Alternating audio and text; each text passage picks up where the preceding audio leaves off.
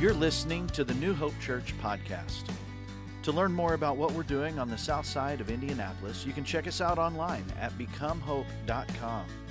If you like what you're hearing here, be sure you check out one of our companion podcasts.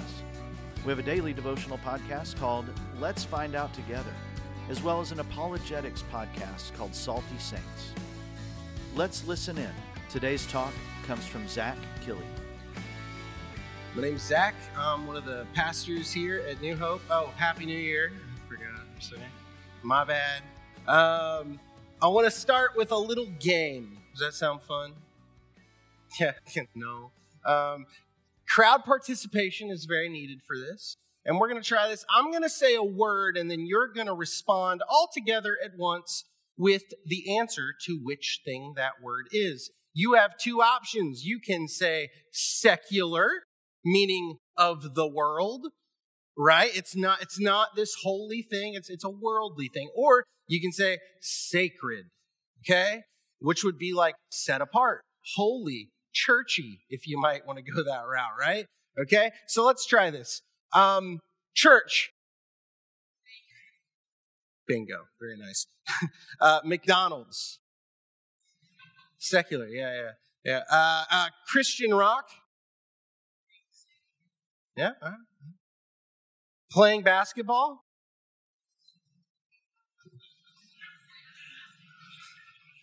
All right, Indiana. Uh, rap music. I heard a little bit of both. Uh, communion. All right. Yeah, those are the answers you're supposed to give. Very good. You all did very good. Because um, that's what we've been conditioned to say. It's not wrong, but it's just weird because it's kind of more complex than that. Because when I read my Bible, uh, it's a little more blurred than what we just made it and the way we generally tend to think about things, right? Uh, I'll start with the big one. I think about God.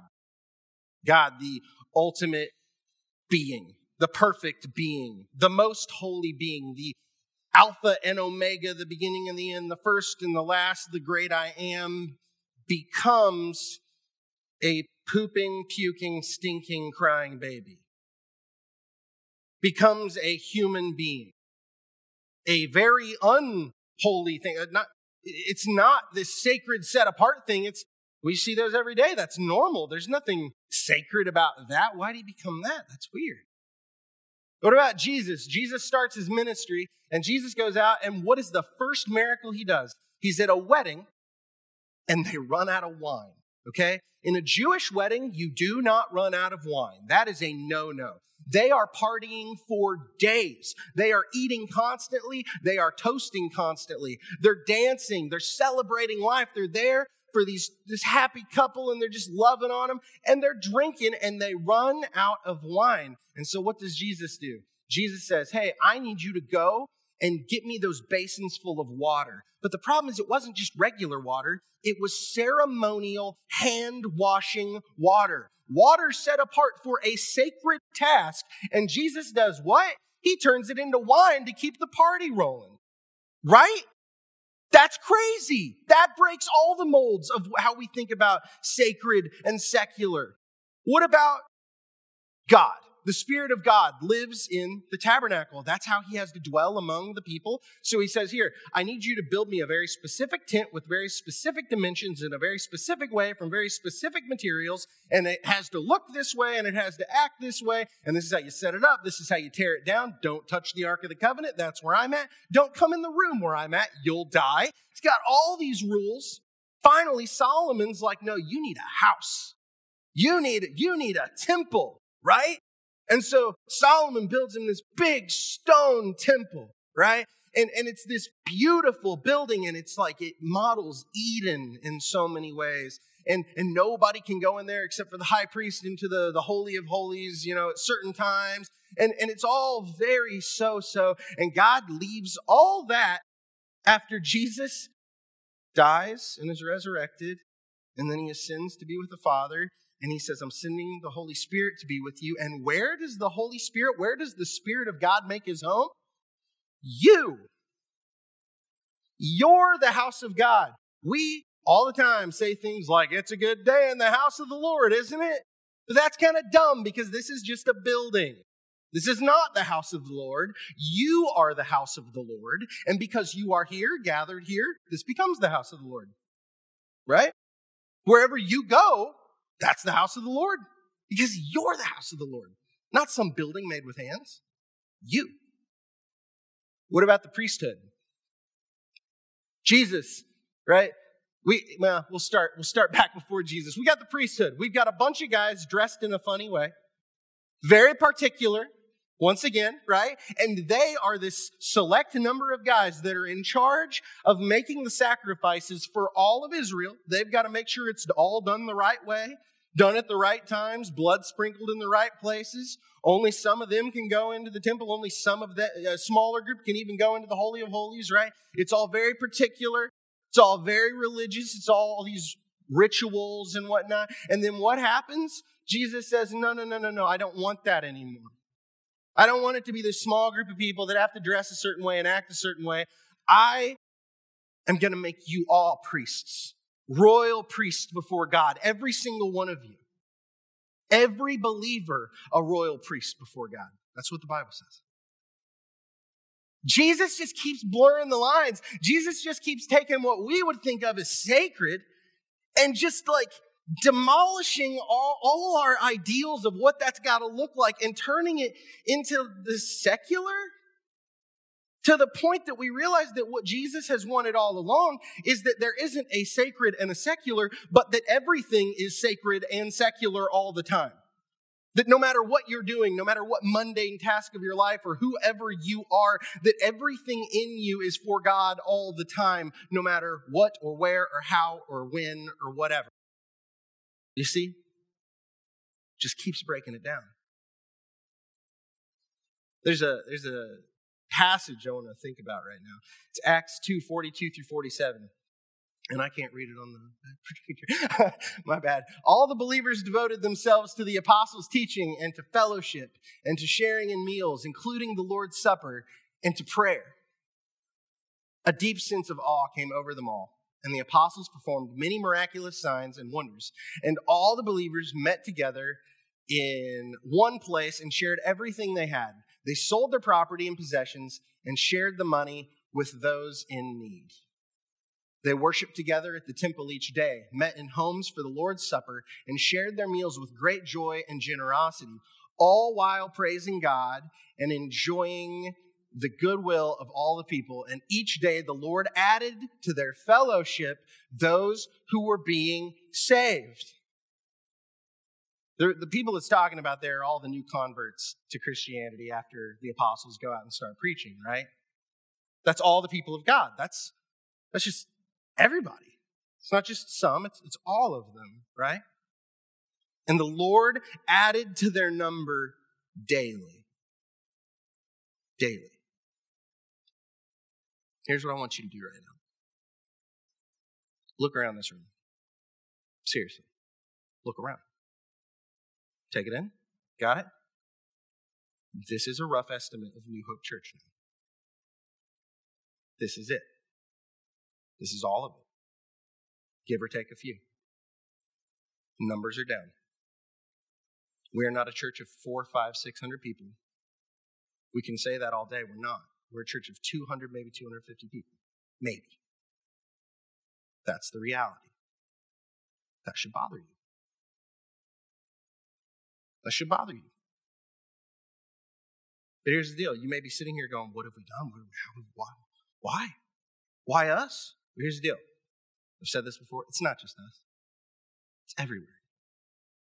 Christianity is hemorrhaging in the Western culture. It's messed up. It's not good.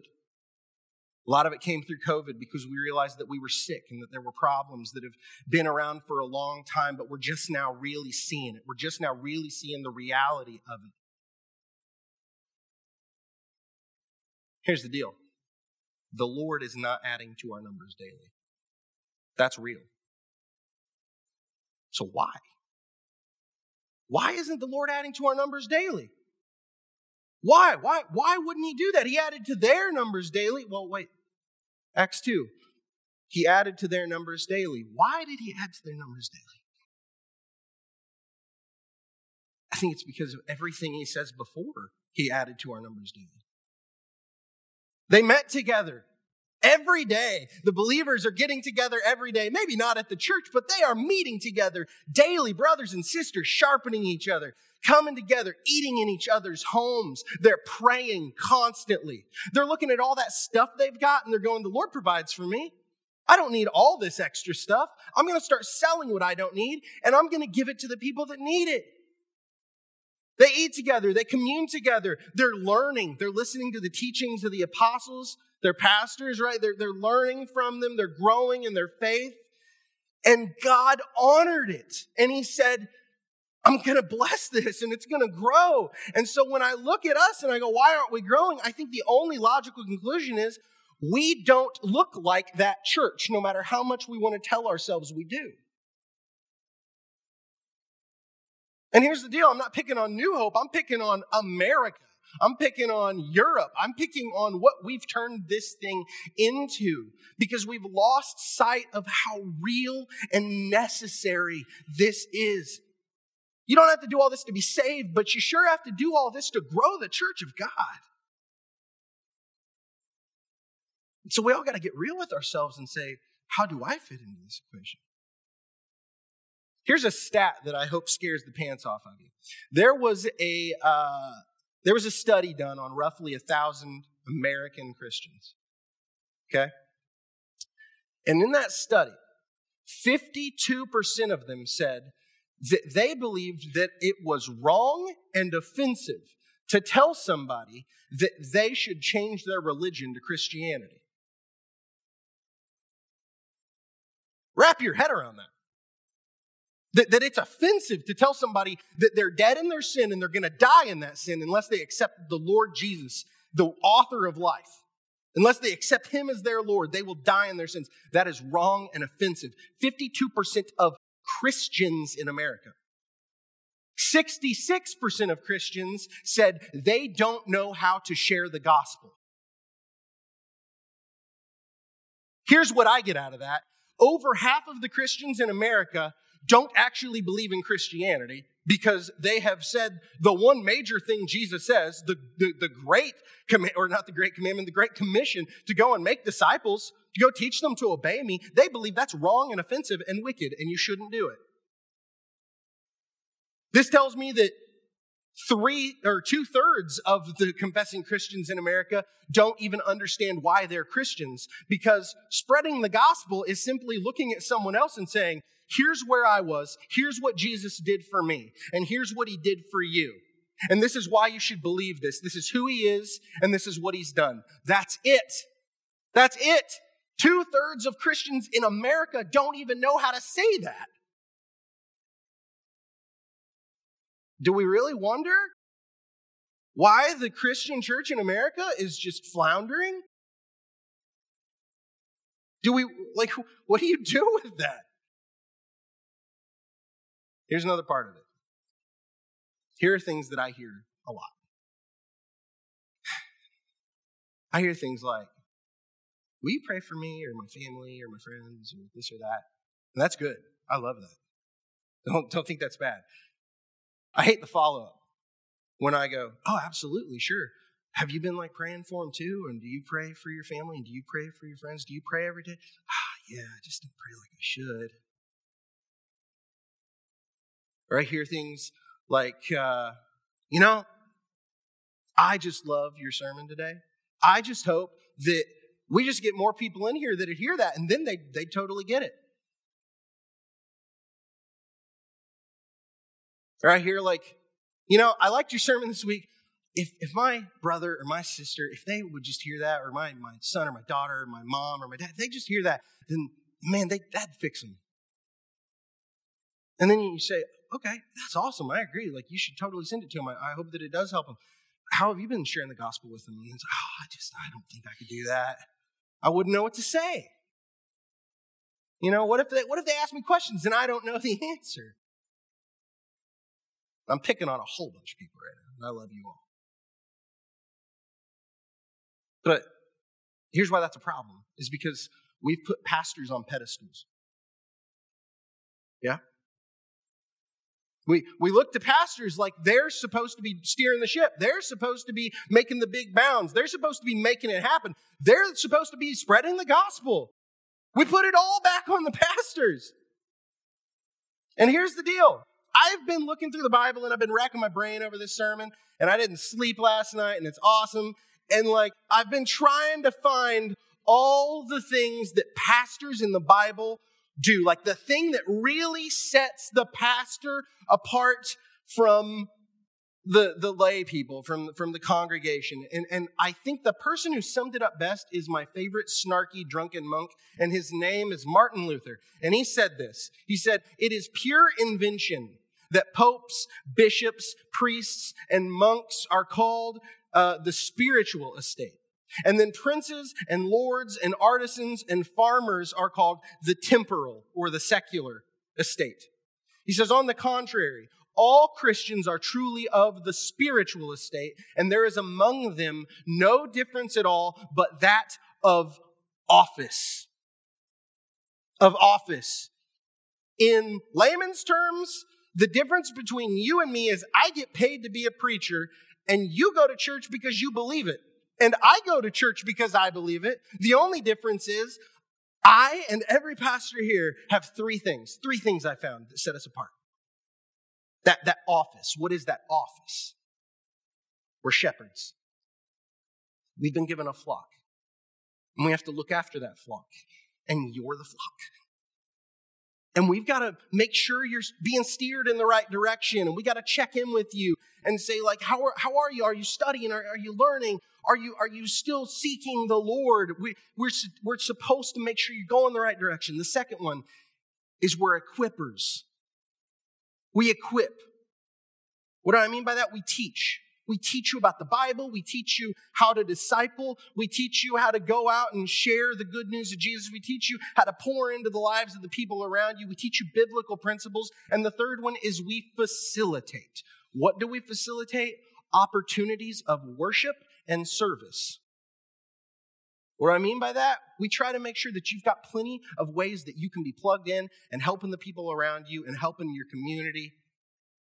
We try to make sure that you've got opportunities where you can just tone out the world like we just did it with, with our music or like we're doing right now with our teaching to where you can think about the things of God and what matters and realize that that's at the forefront of what needs to be in our lives, right? We, uh, we facilitate those opportunities. We're shepherds, we're equippers, we're facilitators. Now here's the deal. We make disciples. We do that. We, we worship. We, we serve. We, we try to do all those things too. But here's the thing nobody gets paid here to worship, to serve, to go out and spread the gospel, to love other people. That's just a Christian thing. That's not a pastor thing. That's an everybody thing. But we've gotten it all twisted up. And the thing is, if we did all those things, if we looked like those people in Acts 2, our church would be growing. And not just our church, but every church would be growing if the people in every church actually did all those things. I look to Acts 6, 1 through 4. It says this. But as the believers rapidly multiplied, there were rumblings of discontent the Greek speaking believers complained about the Hebrew speaking believers, saying that their widows were being discriminated against in the daily distribution of food. So the 12 called a meeting of all believers. They said, We apostles should spend our time teaching the word of God, not running a food program. And so, brothers, select seven men who are well respected and full of the Spirit and wisdom. We will give them this responsibility. Then we apostles can spend our time in prayer and teaching the word. What do I get out of that? The apostles knew their role. The apostles said, This is what we're doing. This is what we've got to do. This is what we've got to spend our time doing. There are plenty of people in this church that can handle the other stuff, and we've got to start divvying it up so we get the right people behind the right jobs. We got to start putting the right people in the right places. It goes on, and it says this in Acts 6 5 through 7. Everyone liked this idea, and they chose the following Stephen, a man full of faith in the Holy Spirit. Philip, Prochorus, Nicanor, Timon, Parmenas and Nicholas of Antioch, an earlier convert to the Jewish faith. These seven were presented to the apostles who prayed for them as they laid their hands on them, so God's message continued to spread. Who do they pick? Just some guys. Just some good guys that they know love Jesus. That's it. They're not pastors. They're not priests. They're, they're not apostles. They're not pastors. They're just some guys within the church, right? And so they go on. And the church thrives. The church thrives. If we look at, uh, is it uh, five through, or sorry, eight through 10, it goes on to say this. Stephen, a man full of God's grace and power, performed amazing miracles and signs among the people. But one day, some men from the synagogue of freed slaves, as it was called, started to debate with him, right? They were Jews from Cyrene, Alexandria, Cilicia, and the province of Asia. None of them could stand against the wisdom and the spirit with which Stephen spoke. Huh.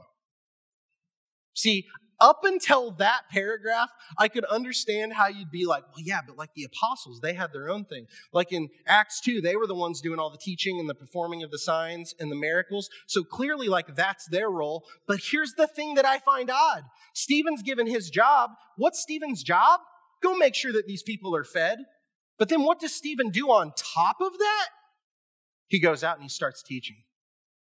He goes out and he starts preaching the word of God. And he's preaching the word of God so rapidly and in such a way that it's bringing people into the church. People are converting to Christianity in droves over Stephen and these other men. Okay? And it starts making the Jewish leaders mad. And so they start coming up against him and they're trying to tell him where he's wrong on scripture. They're trying to find what they can trip him up with and they can't.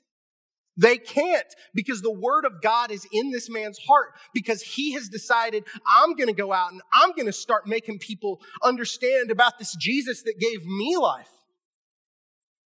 This nobody, this Stephen. Who is Stephen? Stephen's your mailman. Stephen's your lawyer. Stephen's your barber, your doctor. He's just some guy.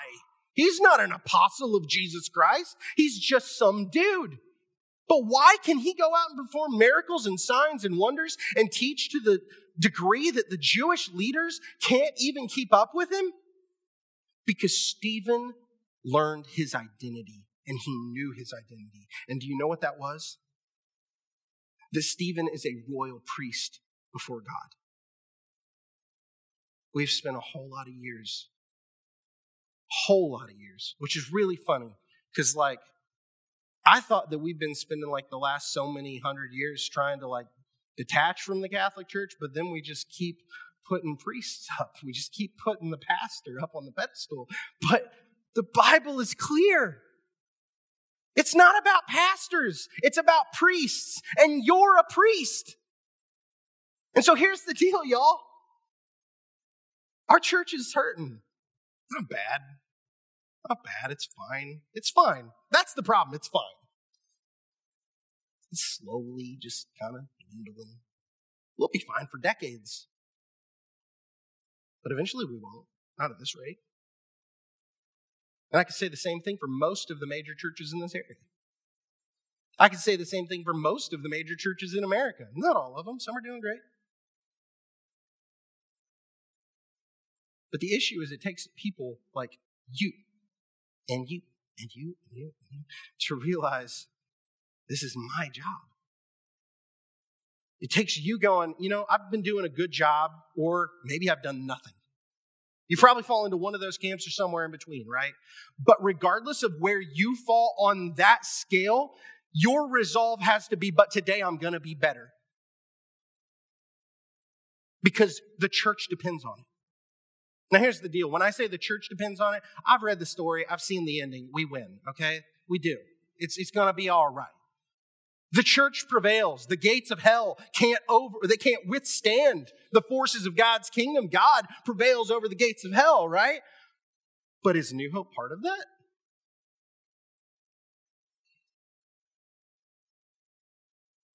That's your choice. And I, for one, do not want to stand before God and hear Him say, Why didn't you do more? Why didn't you just love people? Why didn't you just love me? Why didn't you read my word? I gave it to you. My son died for it. He died for you. Why didn't you invest in this? Why did you let yourself get swept up by the world and all the crap that doesn't matter? Why? I don't want that. And I don't want that for you. And I don't want that for anybody. And that's why everyone in every church across this country is going to have to take a good, sobering look around and go, We've messed up. And now it's time to get things back in gear. This is a new year. And this is the suckiest message ever for the first day of the year. But you've got to hear it. Because we got to do something, y'all. The world's falling apart around us, and we are, like Jason said at Christmas, we are salt, we are light, we are preservatives, and we are agents of transformation. And if we're not being salt and we're not being light, who is? That's what it's got to be about this year. That's my prayer for New Hope. That's my prayer for you. That's my prayer for me. Guys, we as pastors have got to do better. And I don't just mean us, I mean pastors everywhere. This country is falling through our hands.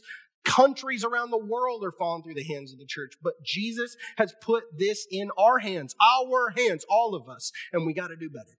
We can do it. I believe in you.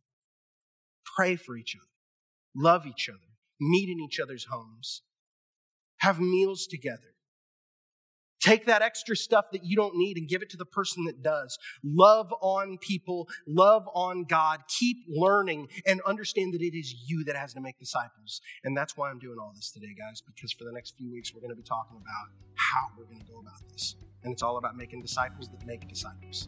Not just making disciples, making disciple makers. That's the goal. Thanks for tuning in to the New Hope Church podcast. If you would do us a favor and like or subscribe on your favorite platform, we would really appreciate it. Also, if you happen to have any questions, feel free to reach out to us at questions at becomehope.com. Have a great week and know that we are praying for you as you seek to be Jesus in every corner of your world.